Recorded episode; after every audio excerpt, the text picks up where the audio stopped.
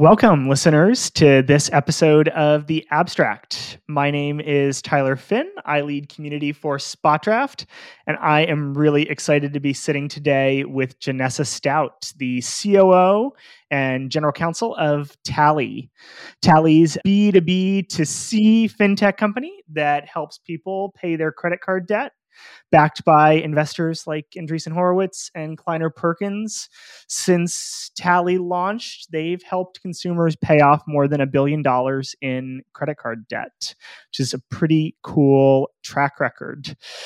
Genessa, you'll hear a little bit more about your background today, but welcome to the podcast. Thank you, Tyler. I'm really happy to be here. You've had a really interesting career from litigation, now COO, working in government. We're going to get to all that. But before we examine that trajectory, I'd really love to hear about some of your early innings and what drove you to law school and made you decide to pursue a career as a lawyer. Yeah. Thanks, Tyler. Well, for me, my career has certainly been much more of a winding path than any sort of straight line. I definitely didn't think that this is where I would be, although I'm very happy to be here. And law school, becoming a lawyer, it wasn't really ever a long-term goal for me. I grew up on a farm in like a really rural part of Washington state. I didn't really know about lawyers, like that was a thing, let alone, know any actual lawyers. So I didn't really have a sense for what a legal career would even look like. But I've really always liked learning, and my curiosity really is what's propelled me through college and onward. And I knew I wanted to go to grad school, and it was really around sort of the end of my time in undergrad that I started thinking about what would I maybe want to do next. And I started considering law school because I found the intellectual pursuit of the law interesting. I liked politics. I thought that was interesting. So I thought it was compelling, but I didn't have this like big overarching dream of like wanting to be a lawyer. That just wasn't something that was in my periphery, really.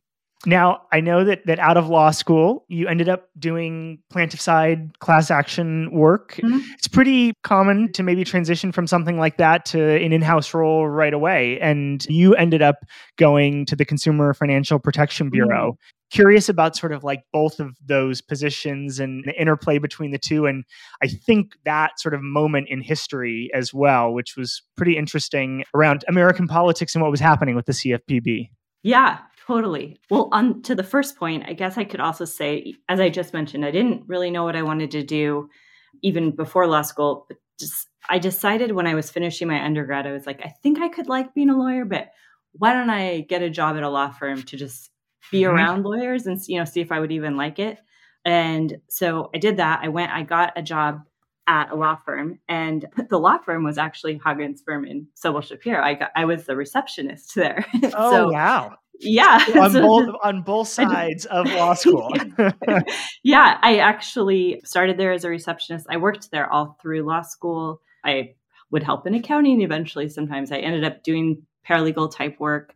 And then I eventually worked there as a lawyer after law school as well. And so I kind of just stumbled into it by just starting out my legal career at Hagens Berman. But part of the reason I thought I would like law school is because I liked the work at Hagens Berman, even from a non-legal perspective. There's a different pace to plaintiff side complex litigation. I liked the challenge of like unraveling facts and like building a case. You're more in a first mover position. You're like initiating the case as opposed to defense work. You're reacting and you're playing catch a lot. So that served me really well when I went to the CFPB. But to your point, if I could just have one like little side rant on what helped me like be really interested in the CFPB is I got out of law school right around the time of the financial crisis. And a lot of the work that Hagens Berman ended up doing at that time was related to consumer financial issues. People lost their houses or, it was just a whole slew of consumer financial concerns. And I had this partner that said, okay, go figure out what regulatory decisions have ever come down on these sorts of consumer financial issues. And I went off to do my research project, and I could find two decisions since like the 70s. Really? And yeah. There was the Office of Thrift Supervision had one, and there just was nothing. And I don't think I'm the most insightful person about politics, but even for me, I was like, wow, this seems like a really big gap. And then when I saw that the CFPB was being formed, when Elizabeth Warren put forward this idea, for me, it really resonated. And so the experience I'd had at Hagens Berman really helped me be very interested in what the CFPB was going to do. And really the work in enforcement in CFPB is also kind of in that first mover position where you're building a case, putting it together. And I really enjoyed that. So tell us a little bit about that time at the CFPB. I'm curious, what were you working on? It was pretty early innings for the agency, right? Yeah. I mean, in the beginning, we didn't have authority from Congress. So in the beginning, it was a lot of hypothetical, planning, what, how would we do things? How will we subpoena for documents? Where does that authority come from? I mean, sort of the very basic building blocks of what that should look like, which was really interesting because you normally don't, usually when you enter into government process, it's existed for years and years and years. And this was a lot of very foundational work of putting that in place. And then that sort of trend continued, everything was this is the first time we've ever done blah, blah, blah, and that was really kind of fun. It was fun to be in a group of people learning together and understanding how to do this. We certainly, made lots of mistakes and learned a lot. But it was a really exciting time to be part of that. And, certainly I knew that there was really a need to have protection for consumers in that place. And so it was really exciting to work on. I'm sure it was also probably tough at times. I mean, it's a very political environment. Oh, yeah. I'm curious, throughout those years, what kept you motivated and kept you going? Yeah, well, as I just sort of alluded to, one of the valuable things that happened to me during my time at Hagens Berman, most plaintiffs firms don't usually hire somebody right out of law school. It's just, there's not the infrastructure to train you. And so it's a lot more, I guess, loose maybe than a big law firm that has a lot of infrastructure. So I think it's important to keep that in mind as you're somebody getting right out of law school. But for me, a lot of what I did is they threw me in and said, okay, start talking to these consumers and understand what their issues are and their concerns are as a input to building cases. And so for me, that really has been a motivator of just understanding how the financial issues that we all face, these are really core issues to our lives and impacts our happiness in our life, our mental health, just overall security. And so I think this, even today, to my role at Tally, where we're really focused on helping people with credit card debt, which is also, I think, a really big aspect of American consumers' financial life, that has really motivated me because I think it's an important place to make sure we're thinking about what we can do to support consumers in the U.S. From the CFPB, you then ended up deciding to go in-house and tried your hand working for PayPal. How'd you know it was time, I guess? I mean, I can imagine being at the CFPB and feeling like you're really making a difference and feeling really motivated. How'd you know it was time maybe for you personally and professionally to move to PayPal? Yeah, I had humbling moment, Tyler.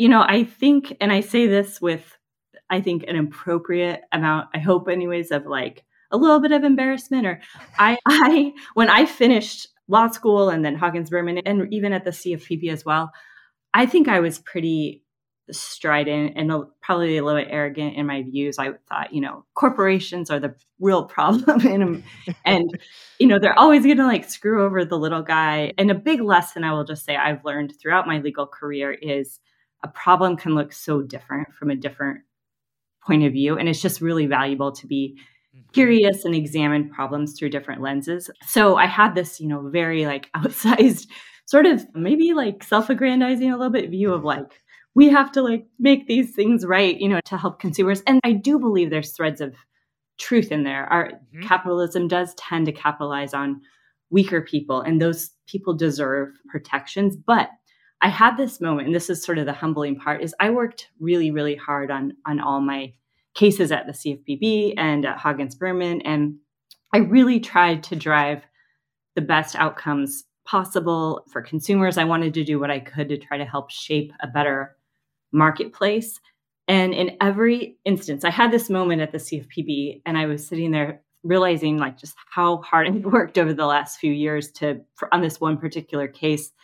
And I realized what would actually be better is if this whole thing had never happened. If at the beginning, like we just had never, the behavior that caused the underlying behavior, if that just hadn't happened and consumers didn't have to go through all of this. And the only way you can like really change the way a consumer is treated up front is within the company, right? That's offering the consumer the product. And when I had that realization, it really shifted things for me of like, there are a lot of ways to advocate and support and help consumers, not just one. And I guess that's the humbling part is I just see how narrow my thinking was originally. So that is what really led me to PayPal is I decided, okay, I want to try to work on these problems from a different perspective. And PayPal really helped me understand the complexities of building and delivering these types of products at scale. So it was a really great experience. Tell us a little bit, I mean, to what you can about some of the issues that you worked on at PayPal, because then I'm really curious for how you made the transition from that sort of work into, you know, a really general role is your first GC role at Tally, but we'll get to Tally in a sec. Okay. Yeah. At PayPal, you know, one thing that happened PayPal has a lot of really great consumer products, including Venmo. Mm-hmm. And so one of the things I spent a lot of time working on was Venmo. And as we know, at startups, things just sometimes grow so quickly and so fast that there's not any ill intention. It's just like things get ahead of you. And so there was a lot of really interesting work to do Venmo is such a great product. Like it makes life so much better and easier. But there was a lot of work I was able to come in and do at Venmo of really just helping to catch up and put some of the processes in place that, you know, just in a really high growth startup sometimes can get missed. So that was really interesting. And it was really illuminating for me in what a challenge it is. And you can have the very best of intentions within a company. And then you're like, we're doing what? I didn't realize that that's what's happening. And PayPal as well. I mean, the consumer products at PayPal, I think, are also something that can be really enable a consumer's life and enable like online transactions. I use Venmo almost every weekend. So really? Yeah, absolutely. I'm sure that was an exciting time for Venmo as well, as it was really taking off and growing. And there was the whole social aspect to it too. Yeah, totally. And there was like the privacy laws and things. They've evolved so much. If you think back to like 2011, 2012, I mean, it was very different. And so, you know, Venmo was kind of in the midst of all of that. And it's hard sometimes when you're in the midst of a really fast changing regulatory environment to figure out how to give good advice as a lawyer inside. So yeah, so that was a really exciting opportunity and time. But sometimes as you're highlighting, you definitely need a lawyer in the room or someone who's thinking deeply about the consumer protection issues as much as the sort of growth and how to deliver a great product to consumers. Yes. Yeah, that's right. Then you made the move to Tally. And I think you've had a pretty exciting run there. You know, now you end up you serve as COO and sales, marketing, finance. I think it was kind of a combination. It was just, I met somebody that worked there at an event, as one does around Silicon Valley. Yeah. So it was just a connection like that where we started talking and then it eventually evolved into that. But it took a little while because I think at least for me as a lawyer, the thought of being not only the only lawyer in a company, but the first lawyer felt really, really, really terrifying. And so it took me a while to adjust to that idea, to be okay with it. Now I realize it's just like anything else. You just figure out one problem and then you figure out the next problem. And just like that's sort of what we do as lawyers, right? We just figure out one problem after another. And it's not as overwhelming as it seems. When you think about the whole thing, it feels overwhelming. But when you think about like, okay, now I'm working on this. Okay, I do know the answer to this. And then we can think about the next problem. But it took me a little while to get confident in that. You know, Tally started out, it's a lending company. So we lend money or we lend lines of credit to consumers with credit card debt. And basically this helps them save money on interest because we give them a lower APR and help them pay off their cards more efficiently. So that requires lending licenses. And so that was a big start, and because I'd had a lot of exposure to just regulatory frameworks, that was a good starting place for me in terms of just getting my feet under me. And then eventually I started evolving into, you know, more even just legal issues. You kind of are like, okay, let me figure out how this trademark thing works. You know, now let me figure out this other. And so it just kind of evolved over time. And you began to take on other business responsibilities as well. Tell us a little bit about how you leveraged that sort of legal expertise or your role within the company to begin to grow in new areas. Yeah, I would say, and this is just unique to me. I mean, I think it could be totally understandable that somebody could really have their heart set on being COO, and that could be the goal they were heading for. Mm-hmm. That wasn't the case for me. This kind of has evolved. But really the next thing after GC is I started taking on a lot of the people responsibilities, which is a pretty natural segue for a lot of lawyers. You know, there's a lot of employment issues that are overlapping, especially when COVID started. I really started taking on more of those issues. And as I start figuring out more of these problems, it just continued to kind of grow to say, okay, I think I can understand this and can help us figure out how to navigate through this as well. And tell us a little bit about the progression of functions reporting into, I guess. And one of the things that I'm really curious there to dig in on is how you built trust with either the, you know, existing team members or the executives who, you know, now were reporting up into you. Yep. Okay. So I'll answer that part first. I think part of the way you build trust is like, it's so working at a startup is hard. I mean, work is hard in general, but I think working at a startup can be extra hard because it's just, you know, there's not a lot of infrastructure. And so you're like, okay, we got to figure this compensation. How are we going to do that? Like from zero, as opposed to, you know, coming in where there's sort of a framework, just as one example. So I think one way to build trust is people just need help. And if you're willing to get in there and be a real partner with them, even if it isn't totally a pure legal issue, but I think lawyers, the way we are trained to think and analyze problems, we have a lot of skills at just coming in and being a thought partner and a support and helping people navigate forward. And I think that's a great way to build trust. You might not have the answer, but you can help figure out an answer or help figure out the considerations for the answer. So that would be the most practical thing I could say is be willing to get in there and get your hands dirty with other people and really be a partner to them. And I think that builds a lot of trust as well. To the first part of your question about the progression, it really is sort of as the business evolved. So in some cases, it would be the situation might be, you know, we need someone to really step in and help lead the people function. It may be we're transitioning the way finance is being led and there's a gap. Genessa could probably do it, you know. So sometimes it's a little bit more just of what's happening in the moment. And it's just kind of progressively continued it that way. And then Jason Brown, the CEO of Tally, as he and I started working more and more closely together, then we started thinking about, okay, what actually makes sense in the way we structure Tally's leadership team? How can we make this team the most effective, strongest team possible? And then eventually that's how it ended up that the functions are reporting into me. You talked a little bit about HR, where I think you're right. I think there is often a natural sort of overlap in the skill set or even a lot of the employment law issues that might have been shared between legal and a head of people.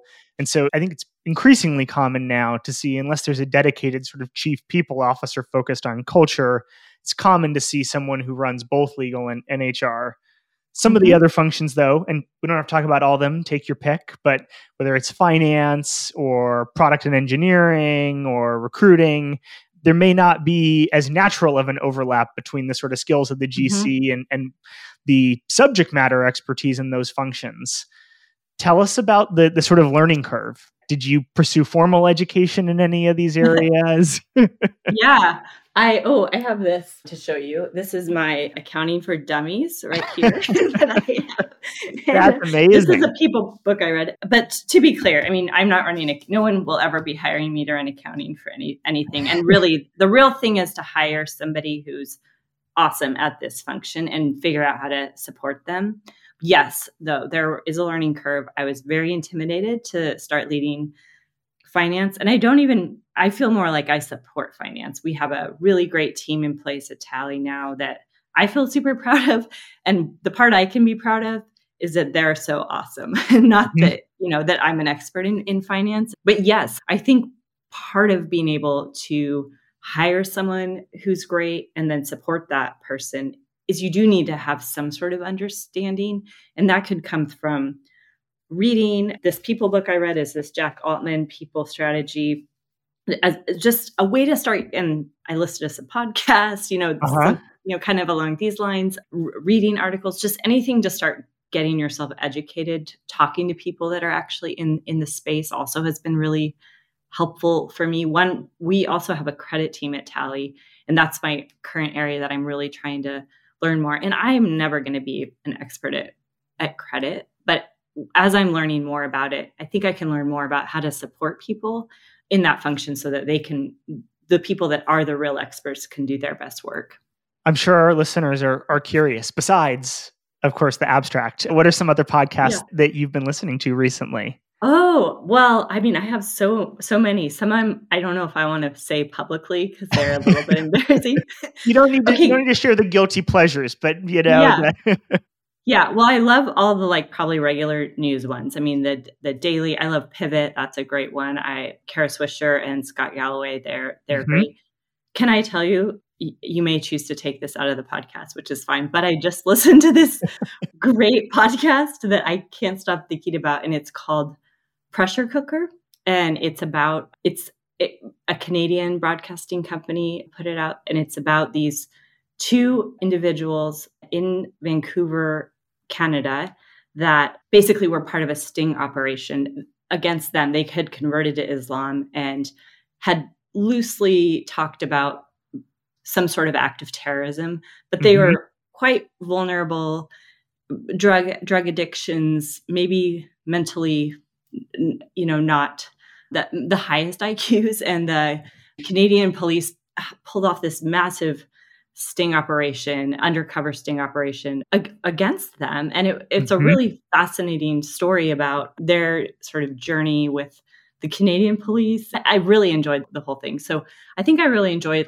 journalistic podcasts like that as well, that are just great stories and great insights into culture. So Pressure Cooker, I would really add that to my list. Listen, I think you'll enjoy it. So I'm lucky to spend a lot of time on planes visiting customers and future podcast guests all around the country, and so I'll listen to that one as fall travel kicks off. Okay, awesome. It was quite fascinating. As you've grown into the COO role, I see, probability that you're a lot more responsible for sort of culture across the organization than you once were, and setting that tone in a quasi-virtual or remote environment. Tell us a little bit about what you think works well for setting and building culture. Sure. One thing I have learned is that culture is what it is today, and you can't count on that it's going to be that for 6 months. It's something you have to always be investing in, always be sensitive to it, always be realizing that it's growing and changing and evolving. So just because your culture was one way 6 months ago doesn't mean that that's what it is today. And so that has been a really valuable lesson for me, to not take any of that for granted. Another thing is, and this is not novel, but culture really is modeled at the top, right? So the behaviors of the leaders are really going to inform the culture. And that's not just the CEO or COO. It is those people, but it's also the people leading the teams. And I think it continues to trickle down. I had a situation a few weeks ago where somebody was giving me some feedback on something that they thought I could have done better on. And it can feel really hard, especially when you work really hard on this and you tried to do a really good job and they're telling you, that wasn't good. That can be hard. And how do you respond in that moment? I think that really informs the culture a lot. And then, culture is really, it's the aggregate behaviors of the group of people. And so I think just being really sensitive to that and talking about that as a group. One thing we do at Tally is we try, during our town halls, we try to have somebody give a values presentation where it talks about one of Tally has three different values and talking about one of the values. And it can be really whatever they want. Like, this is a way they've seen the value model. This is what it means to them. But just having things built into your culture where you repeatedly reinforce the behaviors that you want to model as part of your culture. I love that. You know, you have a boss or a CEO who never takes a vacation or doesn't take maternity or paternity leave themselves or responds to messages immediately at 1 a.m, right? It's going to set a very different tone for the organization than maybe someone who models slightly different behavior. So I love that you think about sort of modeling behavior both yourself, but also how you can highlight examples of other folks modeling it as well. Yeah, very much so. And sometimes you need people to tell you these things, even when it's hard to hear. I mean, my team told me it really stresses us out when you Slack us at 10 p.m. And I was thinking like, well, this is where I'm catching up on everything. And it actually helps me feel less stressed to be, you know, getting these things off my plate, but them explaining that to me and me being willing to receive that has helped me, you know, let me change my behavior and not Slack somebody at 10 p.m. and just recognize I want to be respectful of their time. But I think these are just all small things. There's not like one magical thing, but it is really all of the behaviors put together that make up the culture. As you think about the sort of, I guess, 1.5 years so far that you've been in the bigger role, and look back on your time as a solely sort of a legal leader, what advice would you have for folks who might be a GC, but I guess they might also, you know, just be working as a lawyer in a firm and want to expand their scope or grow into a broader business leadership role over time? Yeah. One thing I would really encourage people that are interested in that path is to really understand the business from many different points of view and understand, what does this group care about? You know, what does this group care about? And try to understand the whole machine that fits together of the business, because that gives you such better insight into the way the company works. And this, it's true of lawyers, as we know. If you're the lawyer that comes in and is like, no, that won't work, that's not very helpful, right? The goal is to like try to figure out a path forward. And I don't think that only applies to lawyers. I think that's true in any function, is like, okay, what is Tally as a company, or whatever your company is, what do we need to do? Or like, what are the objectives of the business? And so what can we do in service of that? So I think the first thing is, if you want to expand your scope, you can't just stay in your lane and like, be like, I'm the lawyer, this is what I do. You do the other things. You have to be willing to branch out in a way that's not too annoying to everybody else. And then I think another thing is, be willing to own hard, complicated things that nobody else wants to do because they're hard and complicated. And, you know, I mean, it's just like, it's a lot of work, right? But are you willing to take on this hard, complicated thing that needs to be solved for the business, and you're willing to do it? That actually gives you a lot of scope and understanding and really wisdom about what the business needs. And so I think that's another path you can take, but you have to be willing to like really get in there and do things that maybe other people don't necessarily want to do. To maybe sort of close out the thought about how you can grow over time, do you have a perspective on, and it may be a mix, whether or not those other sorts of opportunities to take on a really hard problem are things that in your career you sought out, or are things that maybe were brought to you by a mentor or another executive in the business? Most of the things I didn't seek out, but I don't think anyone was bringing them to me like, we think this would be good for your growth, Genessa. It was more like, help, we need help with this. Will you help us? Which is, it's fine. And that's the way like life works a lot of times. And so that's a really good question, Tyler. I don't think, and maybe this speaks to my poor career planning, I don't think there's a lot of things that I have been like, I want to be in charge of compensation. Sounds great. But it's more like, okay, this is a thing we need to understand and figure out and And so let's do that. And let me be part of that solution. But there's actually no reason, though, if you recognize, I think I actually have strength and insight in this area, let me volunteer to say, hey, I could pitch in and help. How could that happen? I think that's a perfectly legitimate way to go forward also. I've got a few fun sort of fire round of questions for you. The first is, looking back, you talked a little bit about your time before and after law school, but if you had one piece of advice that you'd give to young attorneys, or that you might even tell your younger self to do a little differently, what would that be? Yeah, this kind of relates actually to what we were just talking about mm-hmm. growth. And I think that is, whatever the task ahead of you is, even if you don't really want to do it or it wouldn't be your first choice of things to do, just try to be awesome at it. Like try to just own it and do the best that you can do. And because that is one thing that has served me well, is just, even if something seems like this is not the sexy thing to be assigned to, but I'm going to just dig in and try to really crush this and be as good as I can.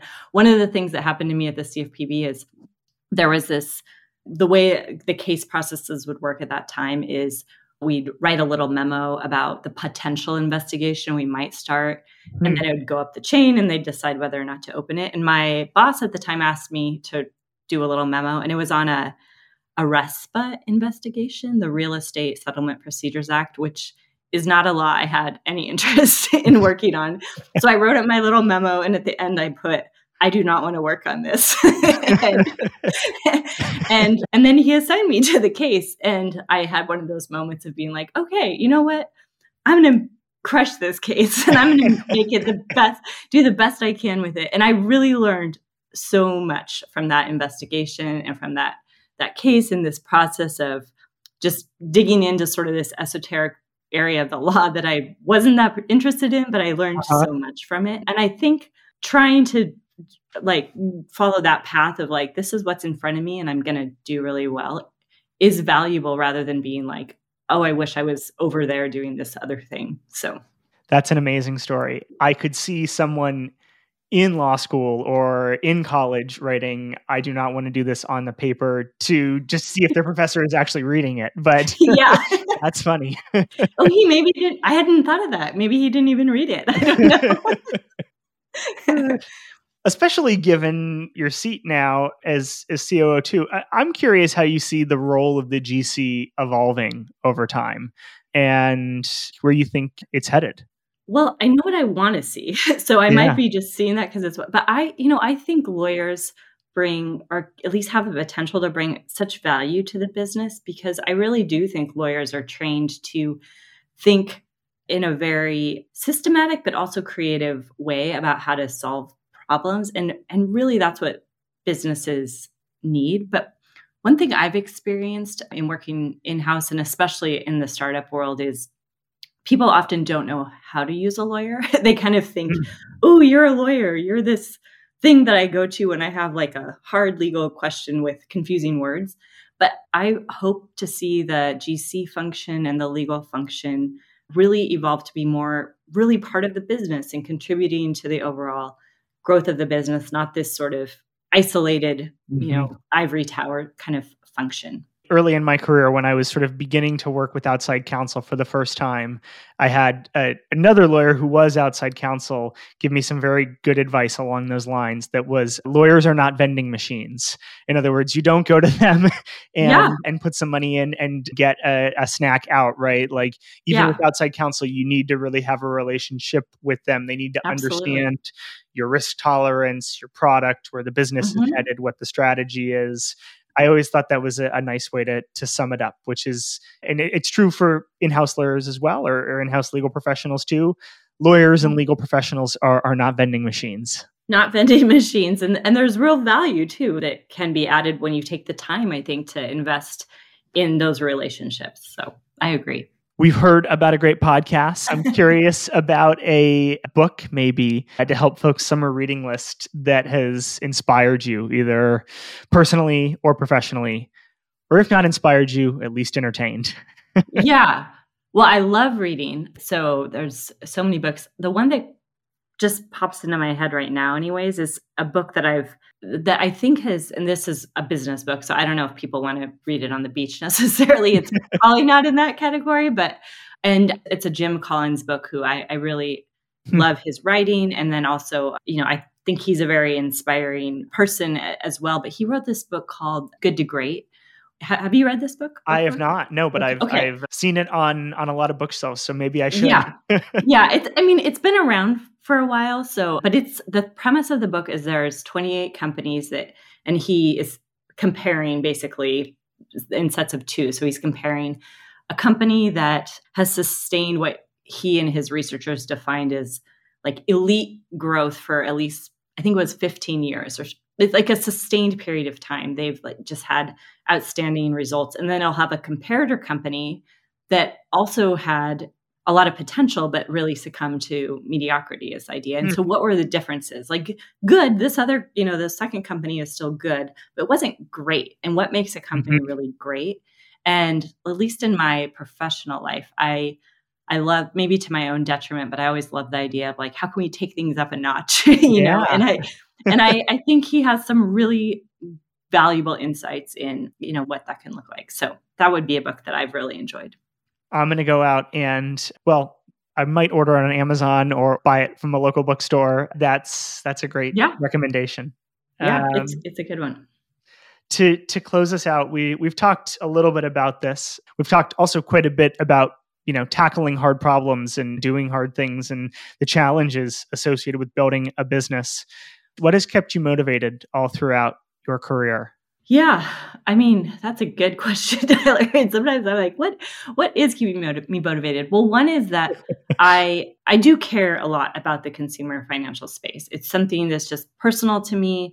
In my family, we didn't grow up with a ton of resources. And I saw my parents be very responsible and thoughtful in the way they managed their money. And it's really motivated me to want to better understand that. So that has always been a thread for me that has kept me motivated. But, I think even beyond that is like I said, for better or for worse, I am motivated by wanting to do great work. And that really does drive me. I don't believe that work is everything. Of course, I know there's more to life than just that, but I really find great pleasure and joy in doing excellent work and building great teams and enjoying the people that you work with. That's one thing I feel super lucky about at Tally is I love working with the team also, in addition to really loving the work we get to do. Well, Genessa, this has been fantastic. Thank you so much for sharing really candid insights with us today on your time